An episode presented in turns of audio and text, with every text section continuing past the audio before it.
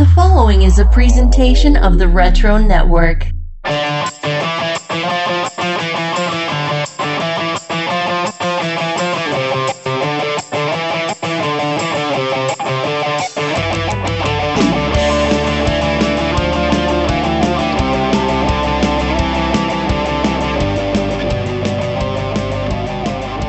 And welcome to episode 29 of The Wizard Files, the special podcast series where we go behind the scenes with former staff members of Wizard Magazine. Joining us this time around is a man who made the rounds in Wizard as the toying around columnist and action figure price guide editor, as well as the Shavis Industry Insider Magazine entertainment retailing, before jumping ship to the competition. We're excited to welcome to the show Sean Aune. How you doing? I'm doing pretty well. I, I like the way you stressed the competition.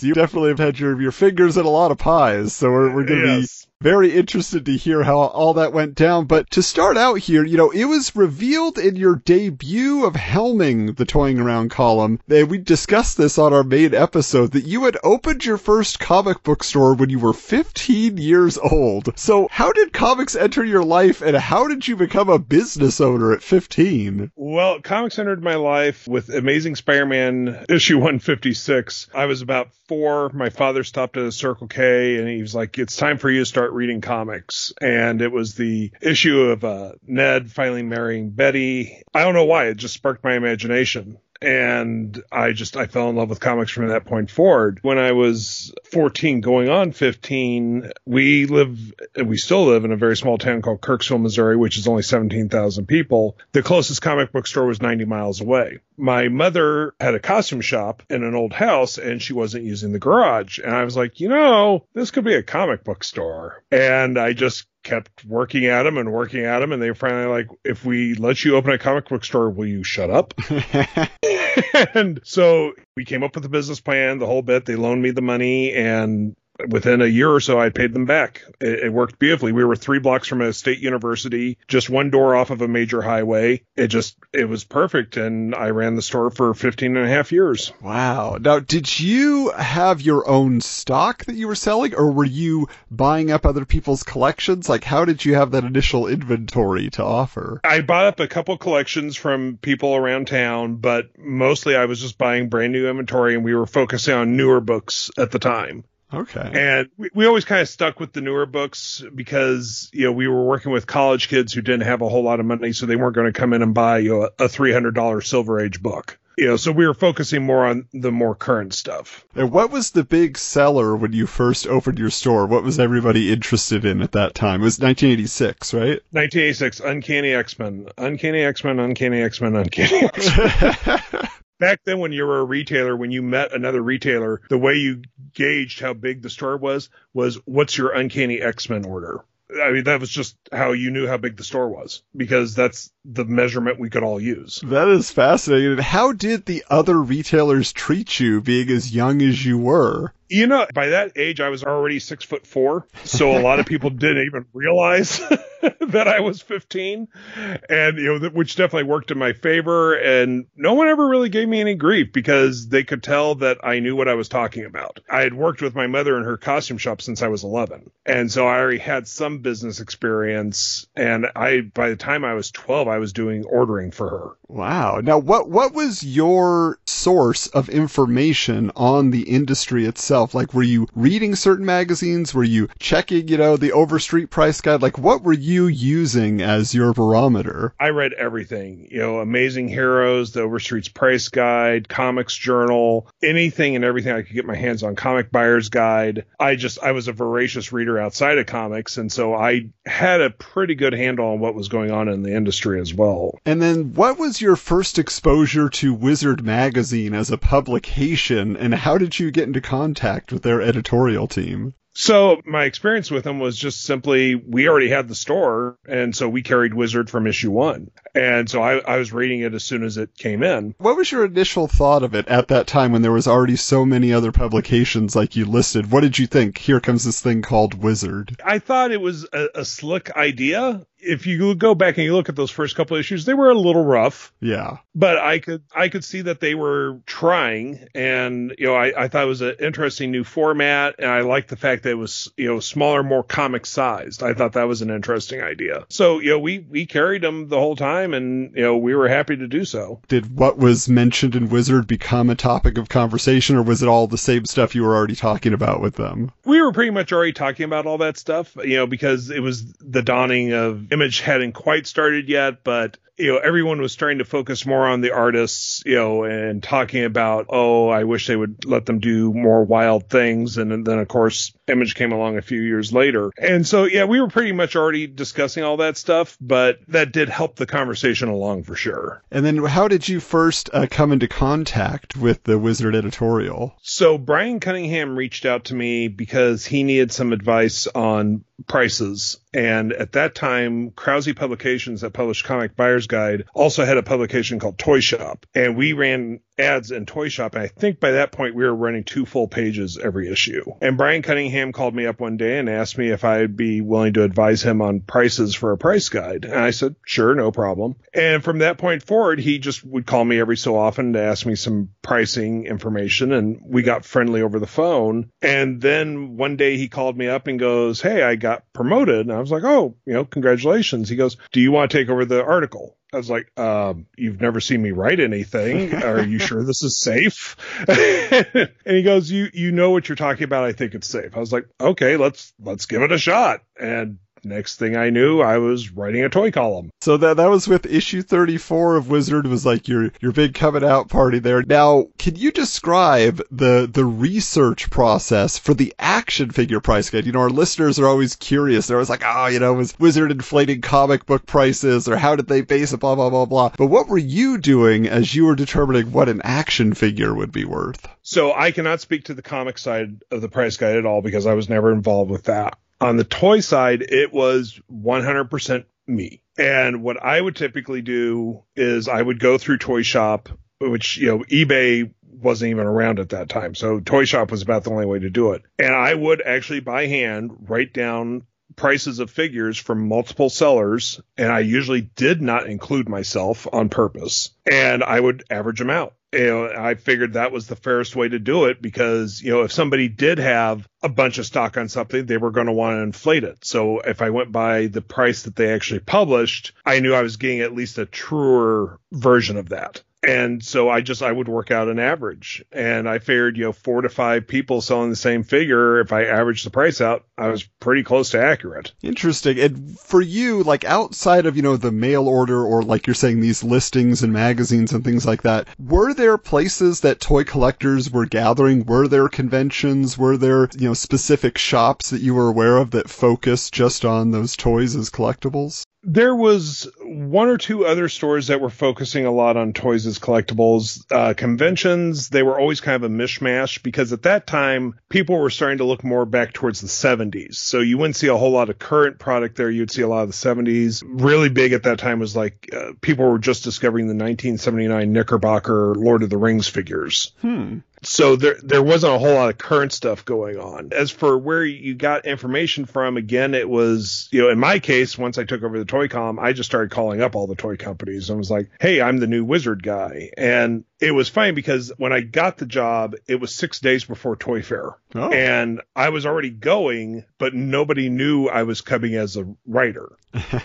And so I did not have appointments with all the big companies. And so there was a lot of begging going on. Uh, Wizard overnighted me business cards and I got to Toy Fair and I was going in and just throwing myself at receptionists going, I've had this job for six days. Please help me.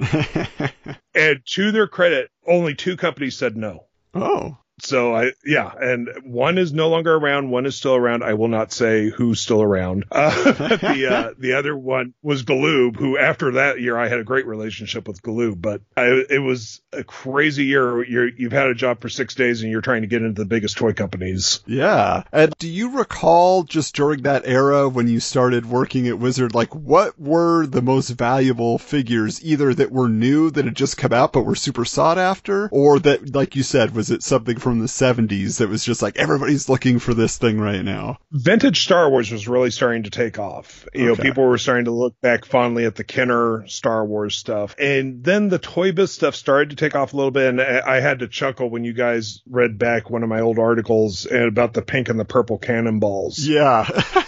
at the time, everyone was going nuts. You know, oh, the pink one's going to be so much more valuable. And then, you know, well, which one's supposed to be the real color? And so I went to Toy Biz. I was like, which one's the real color? And they go purple. The pink one was a mistake. I was like, okay, fine. And so I explained that to everybody, and everyone was still going nuts, thinking, oh, the pink's going to be so valuable. And as you can see, no, it's not. yeah. I was just at a convention a couple weeks ago and I saw one on a table for like seven or eight dollars. I was like, yeah, Yeah. well. now, how many different price guides were you contributing to during the 90s? Because it sounds like in a lot of ways you were kind of the authority for a lot of people. And how did that differ, you know, working at Wizard versus contributing to these other price guides and toy magazines? Well, working on all the others was easier simply because they had already done their price guides. The first price guide I did for Wizard was issue 41, the 300 page massive one. Yeah. Th- There, th- sit back. There's a story about that price guide. Okay. They called me up one day and they're like, uh, "We want to do a whole new toy price guide." I was like, "Okay, great." And they offered me a price because it wasn't part of my normal work. I was like, "Oh, that sounds totally fair." And we agreed to everything. And they're like, and "I go, okay, fine. When do you need this by?" And they go, six days." And so I wrote a completely new price guide in six days. Wow. Not one word of that price guide in issue 41 had been written before that phone call. So there were little paragraphs after each toy line, you know, explaining that toy line. And so I literally did not leave my office for six days. It took the entire six days to write that thing. Whoa. So Wizard would get mail for me and they would just save it up and then they would send it to me every couple months. They didn't open any of it. couple months after that comes out, I get a box full of mail and there's a letter in there I re- remember to the day I die. this person goes, whoever wrote this price guide is an idiot. He forgot the ATAX Marine from Aliens, and he said that Star Wars was the first three and three quarter inch figure line, and everyone knows it was Micronauts. You need to fire him. And I, to his credit, I did make those two mistakes. I did say Star Wars was the first three and three quarter inch line. That was a mistake. Well, and uh, Sean, I will tell you that was me because ATAX is one of my favorite from that line. I still have him on my shelf over here, so I would have been furious looking at the price guide and saying he's not in here. I actually have kept one in my office since that day. It, It's just Oh. like my personal joke to myself about the blasted ATAX Marine. so yeah, in other price guides I would advise on or edit, they were all completed. But trying to write a completely new price guide in six days was a monumental task. And it will be something I will remember for the rest of my life. I will never agree to anything without knowing the timeline first. I know this is amazing. That everything you uh, did in your early days with Wizard, not even a week, always six days. yeah, twice six days bit me. the question I have is, I'm assuming with Wizard, you know, you're talking about getting the letters. With the other price guides that you might have been participating in, I don't know, were you getting a byline? Like, did people write to you from, you know, those particular publications? Did you hear from them? no, those were all just freelance editing. You know, Mhm. they they would call me up and go, "Hey, would you mind looking this over? Do you think we're right? Do you think we're wrong?" And so I I would just edit them, and there was never a byline in any of those. So how did you feel about being a little bit more public in Wizard? There was one time it was weird. I had decided to work from home one day, and my store manager called me up and he goes, "You aren't coming in today, are you?" I go, "No, I'm I'm working from home." He goes, "I think you need to come in." I go, "Oh, what's broken? What's on fire? What's what's wrong?" He goes, um, "There's two guys in the back of the store that just drove eight hours to meet you." And I go. What? He goes, they're from Arkansas and they came here specifically to meet you. I'm like, uh, I guess I'll come to work. so I got in the car and I, I went to the store and I, I met him and chatted with him for a bit, but I was standing there the whole time going, I'm not that interesting. I'm not worth an eight hour drive, but thanks for coming in. so that that was the only time it was a little weird being public. Yeah, that is wild, man. Now, also with that, I'm kind of curious since you're also running, you know, a comic book business. In addition to all that, what was going on in terms of just like the general vibe about Wizard? Was that a big seller? Like, was there ever any like people were like, wait a minute, you write for Wizard, but you're selling comics here? Like, there was no conspiracy theory that anybody came up that they pointed at you? No, no one ever. It became more of a point of we can pick on Sean because you know he's in Wizard. you know, joking about you know, oh, you're earning those big Wizard dollars now. I'm, they weren't that big. the funniest time that anything came up about it was a, a, a new college student just moved to town. He wanted to sell me some loose Star Wars figures, and he come into the store, and I'm sit, standing at the counter. I'm like, okay, uh, yeah, we'll take this, we'll take this. Do you know? And I go, do you know what prices you want on them. And he pulls out this dog-eared book and he goes, I use this as a guide, but uh, you know, I don't know how accurate it is. And he throws down Wizard 41. and I stand there and go, well, I, I hope it's fairly accurate since I wrote it.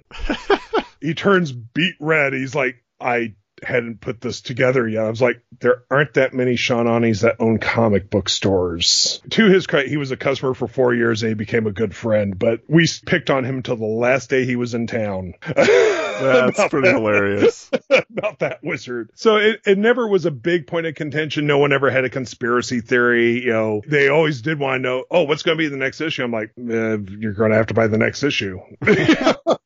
Because just to be clear for everybody listening, you never worked directly out of the Congers New York offices, correct? Never once visited the offices. And yet you were involved in some of the up- other publications. So what were your responsibilities as part of entertainment retailing? And for those who don't know, what was entertainment retailing? So it was a magazine that really was just about the retailing of entertainment properties. And so I joined with issue nine and my column was called Toys and Game Chest. And the idea was that every month I would alternate between talking about selling toys and talk about selling role playing games because I, I did a large business in role playing games in my store. And so I would explain, you know, this is the sort of product that you need to be bringing in. This is how you market it. You know, these are the distributors you need to speak to. Uh, you know, th- these are sales tactics that have worked for me. You know, host a game night, do beginners courses and all this sort of stuff. So it, it was very much more of a business level about just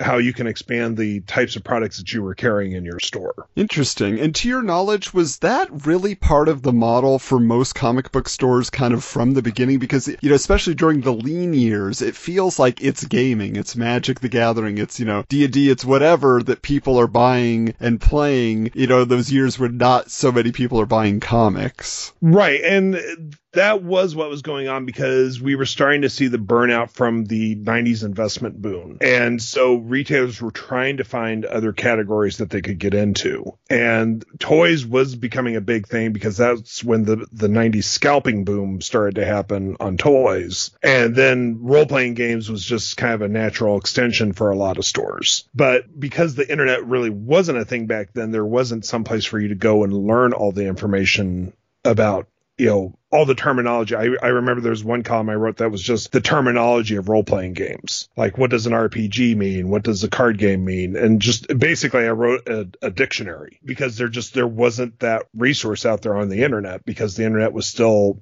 like news groups. And of course, Wizard would eventually, you know, put out InQuest maybe to fill people in, but in the meantime, there you were. Right, exactly. Now, and entertainment retailing ended after 14 issues, and I was just like, oh, okay, good, because I wasn't sure how often I could talk about how to merchandise your toys. But yeah, so for issues 9 through 14, though, I wrote that column. Well, that's awesome. Now, you were also involved in the How to Collect Comics special issue that was sold through Toys R Us, and you specifically highlighted in there the, the Mighty Morphin Power Rangers, both in your column in Wizard and in that, as a kind of a hard to find toy line that uh, commanded a hefty price. So, what did you recall about the scarcity and secondary market scalping of Power Rangers figures? It was insane. You could not find them for anything you know, as I mentioned earlier, I lived in a town, of, I still live in a town of 17,000 people, and I went to Walmart one day and they had just gotten a shipment of Power Rangers. I mean, literally right before I walked in.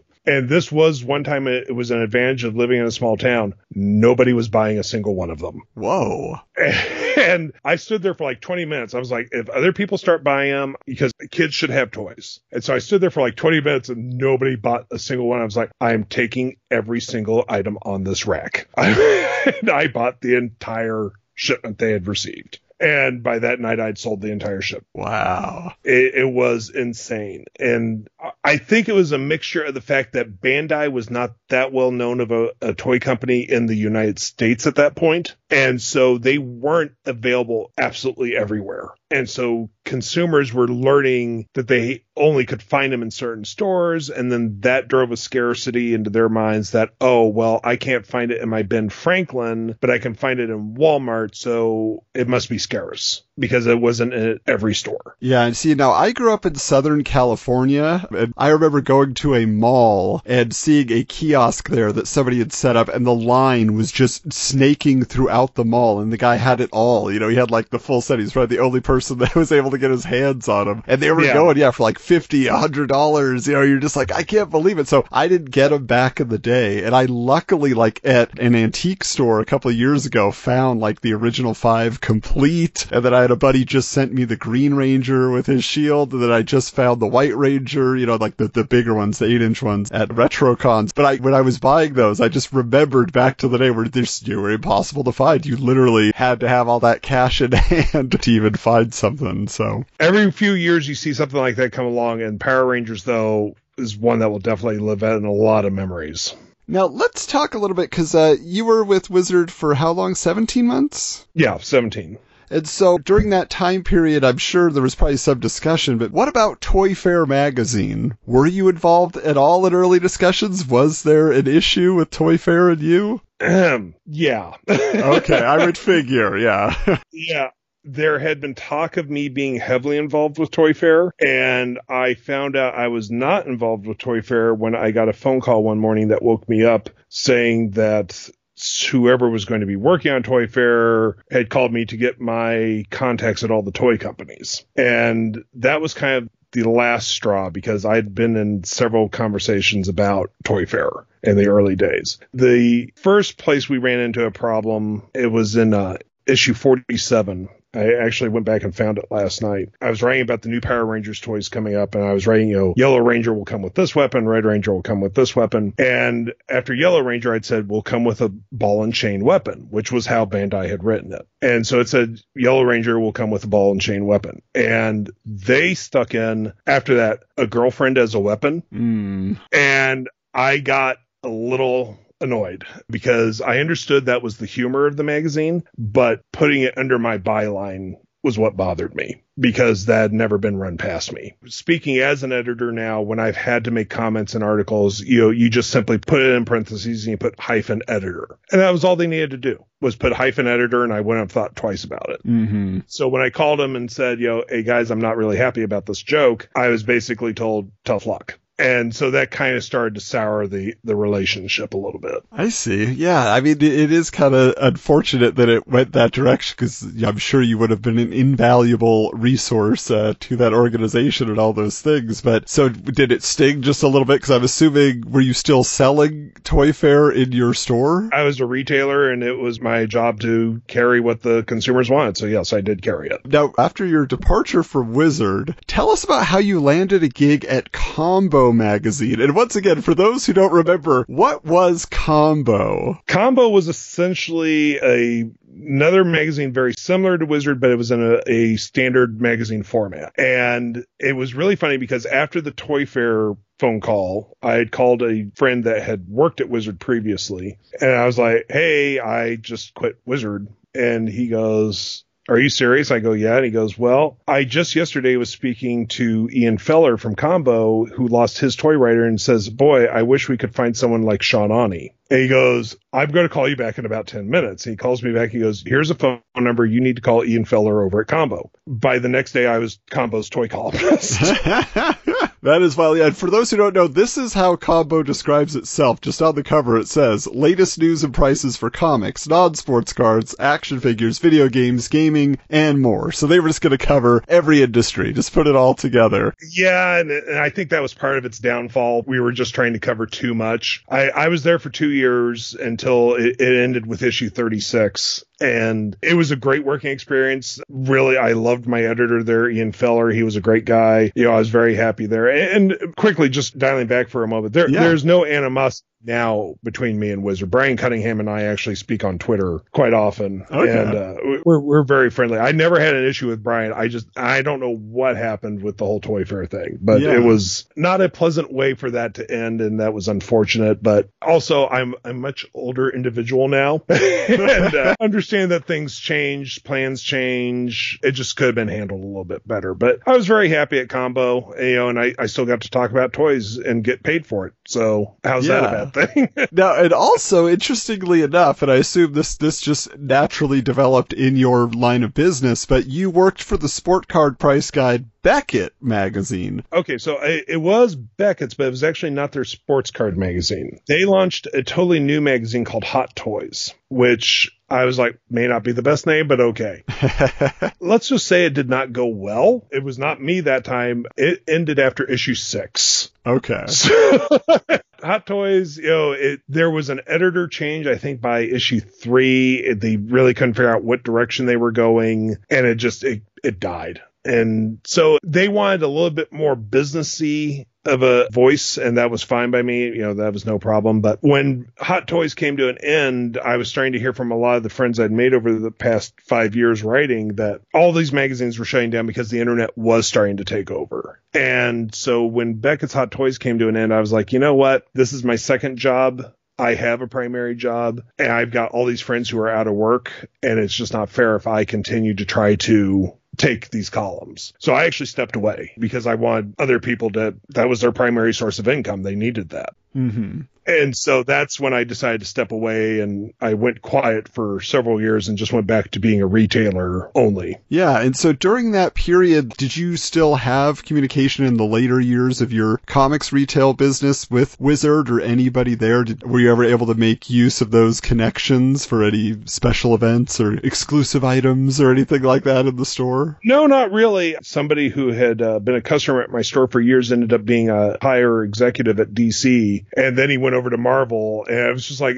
could you stop hopping comic companies? but you know, he kept you know working with me to get me special promotions because I'd been his college comic book store, so you know, we, we had a great relationship. But Wizard and I, you know, really didn't have any communication. We'd run into each other at, say, San Diego Comic Con, and, you know, we'd say hi to each other, and that was about it. So, did you attend any of the Wizard conventions during that period? No, because they started after I had left. Okay. Now, I don't know how much communication you had with him, if any, but just maybe from your experience, we have to ask because everybody gets asked this question. Gareb Shamus, cool cool or fool? I had very few interactions with Gareb, but there's one story that will stick with me for as long as I live. we were at a Capital City sales conference, Capital City Distribution Sales Conference, and I was there as a retailer. They were there, you know, promoting all their magazines. And this was after entertainment retailing had started, and I think it was like my second issue. And they had an early copy there. I was like, oh, let, you know, let me check my column, make sure everything turned out okay. And I'm standing there and I'm looking at it, and Gareb walks up next to me and goes, Hey, we got you a really cool big logo. I just kind of look at him and go, uh huh. And he just gives me this big grin and walks away. I'm like, okay. so technically it was positive, but awkward. awkward would be the good word for it. yeah, that that was um yeah. So I don't know if I can really say cool or fool, but having an in-depth air quotes conversation about my really big logo kind of set the tone. Well, let, let's talk about this now, because I mean, really, I mean, your experiences are so diverse and fun. But having been around the collectibles market as a retailer for really most of your life, do you have any advice for collectors that are looking to either you know start a business or turn a profit, you know, with comics and action figures and things of that nature? Like, is there a pattern that you've observed over these you know thirty odd years? You have to study anything like you would if you were investing in stocks. You have to study the toy lines. You have to understand is there a past history to this particular property? How has it performed? If you're a personal collector, my theory always is make sure you like whatever you buy because more than likely you're going to own it for a long time. if you're a retailer, then just do your homework. Homework, homework, homework. I, to this day, I still read absolutely as much as I possibly can. And Knowledge is power. I mean, there, there's no truer saying in the world. And so you just, you have to study what you're getting into. You, you know, just because you see somebody making, you know, we, d- during the COVID pandemic, we saw all these people all of a sudden decide that they were going to be selling Pokemon cards, you know, and that we saw those videos of people getting in fist fights in stores. Great. Do you know how to price the cards? Do you know how to store the cards properly? Do you know how to ship them properly? Those are all things you need to know. And so just make sure that you study absolutely every aspect of this before you jump in with both feet. Yeah, and the one thing that I'm curious about to know if you know this is just my own personal observation, but it seems like, you know, the 20 to 30 year cycle of if you can hold on to something long enough, there is a very real possibility that it will become a collectible. Even the things that are mocked for years and years as like, oh, this failed toy line, this terrible thing that was a peg warmer, all that kind of stuff. Eventually, you know, aside from, you know, super high volume items probably, those things start selling. Because I often think to myself, and I'm someone who collects only for nostalgia. So like I have an office full of collectibles, so overflowing with them. But it's all for me. It's not to resell at any time. But it seems like if you went to Walmart now and you just go to their clearance aisle and you just buy all the stuff and keep it in a box for 30 years, you could resell it, you know, to this generation of kids down the line. What is your thought on that type of idea? It's about half solid. Okay. Because I, I heard you guys specifically in one episode talking about the shadow figures. Right. And th- there's a perfect example for you. Or even the, the pink cannonball. Yes. You know, so th- there is stuff that even the peg warmers of G.I. Joe now are, are valuable. Exactly. But for every valuable G.I. Joe, there's a shadow figure. you know, so you, you, still have to be somewhat careful. You know, is it popular right this minute? Then it probably will be popular in 30 years because there will be more people that have nostalgia for that product. But if it didn't sell now, it's not going to sell in 2051 because nobody will have nostalgia for that product. Very good. Very good. Yeah. So just judge what your customer base is going to be in 30 years if you're going to sit on something that long. Well, that's awesome. Now, is there a question about your time at Wizard that I should be asking that I have not asked just yet? It was definitely an interesting time. From the time I had been young, I actually had wanted to be a writer. And so for Brian Cunningham to call me up one day and just go, Do you want to write? I was like, Is this really happening? and how could I pass up that experience? And, you know, and even though it didn't end on the best note, I'm still thrilled I did it. I still have a copy of every issue I was in, you know, and it's fun to go back and look at them. And now since then, you know, I, have written for multiple websites since I got back into writing in 2007, you know, and I've written probably somewhere around 10 to 12,000 articles for various websites. Wow. I'm not I'm not exaggerating, 10 to 12,000. But I can still remember every one of those Wizard articles. Oh, that's fantastic. They were special. They they were definitely special. And what do you think just in general again with your history as a retailer for so long, what is ultimately the legacy of Wizard and, you know, their family of magazines? It, it was an interesting time. I think that they did contribute to some of the explosion that happened around Image. I mean, I I remember that first Comic-Con when Image was there and they were against the one wall and Rob Liefeld was standing on a chair using a t-shirt cannon to shoot t-shirts out into the crowd and I thought somebody was going to get injured. I mean, it was insanity. And it was an interesting time to be around. I'd never seen that excitement around comic books like that before. And I don't know if we'll ever see anything quite like that again. I mean, yeah, the Marvel movies are great, the DC movies are great, but they don't drive that many people into the stores. And, you know, you had times like what was going on with Image and think back, Rob Liefeld did a 501 Levi's commercial. I mean, come on. And I'm sorry if I'm making anyone drink. I'm aware of the drinking game. I didn't say it, so I don't have to put anybody nope. in the swear jar. I'm good. Nope, nope. You, you didn't say it. I, I was the one that was guilty. And that was insanity. The the idea, you know, or that Todd McFarlane was buying these multi-million dollar baseballs. You know, who ever saw all this coming? And right at the heart of it was Wizard. You know, so I, I think they definitely have a legacy and the fact that Image is still here after all these years, it may not be what it once was, but it's still here. Wizard definitely played a role in all of that. Well, fantastic, Sean. Really appreciate uh, your time and your stories. And yeah, I'm sure we could be doing a, a very in-depth, uh, you know, series of interviews. So I appreciate that. But what are you up to these days and where can people find you on the web? So I, I have a couple websites. Uh, the primary ones are you can find me at Batman batmannews.com, batman-news.com, and you can also find me at thenerdy.com, T-H-E-N-E-R-D-Y.com. And at both sites, I still talk about toys. I will talk about toys till the day I die, probably, because I still love them. Thanks again, Sean. It was a really great conversation, and thank you for listening to this edition of the Wizard Files, for giving us a shot. We hope that you enjoyed all the behind the scenes conversation, and we certainly look forward to many more in the future with all the people who brought you Wizard, brought you entertainment retailing, brought you ToyFare, and many other magazines. If you did enjoy this conversation with Sean, I will tell you he is going to be coming up on one of our main episodes in the near future to give us the retailer's perspective on what was being discussed and advertised in the pages of Wizard Magazine during this era, along with another special guest who has a view from the top, you might say. So just keep an eye out for that as we get ready to promote it. Where? On social media, of course. Check us out on Twitter at Wizards Comics, on Instagram at Wizards underscore comics. And if you are a former Wizard staffer or you contributed contributed to one of the many magazines published by Gareb Shamus, well, come on out and tell us your story. You could reach out to us at wizardscomicspod at gmail.com, and we'll be happy to get you scheduled to come on the mic and, uh, yeah, give us a little bit of that insight that you've been hanging on to all these years. But for now, we're closing the files.